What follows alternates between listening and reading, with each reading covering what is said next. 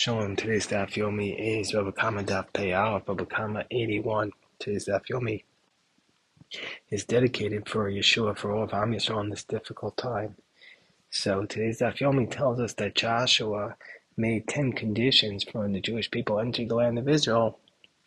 As part of coming into the land, they had certain rights that they had to give to the community and they certain entitlements. So one of those conditions was that if there were pits in the middle of the road, you were allowed to walk on the side of the road. And the Gemara tells a story that Rebbe and Rebbe Chia were walking along the road, and they were walking on the side of the road, on the, you know, on the edge of the person's field, because there were pits in the middle.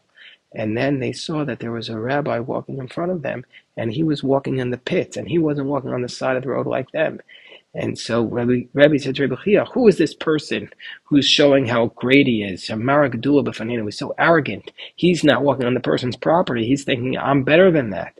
So Rabbi Chia said, but Shema Rabbi Yehuda ben Kenosa, Talmidehu, maybe it's my student, Rabbi Yehuda ben Kenosa. Everything he does is for the sake of heaven. Kol Shem Shemayim. And Kimatul Gabe, when they reached there, they saw that indeed it was Yehuda ben Kenosa. And they said, well, if it wasn't you, we would have chopped off your your legs with a club, meaning would have excommunicated you.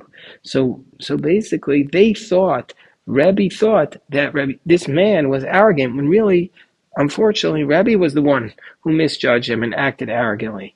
And that's a story for all of us about judging people.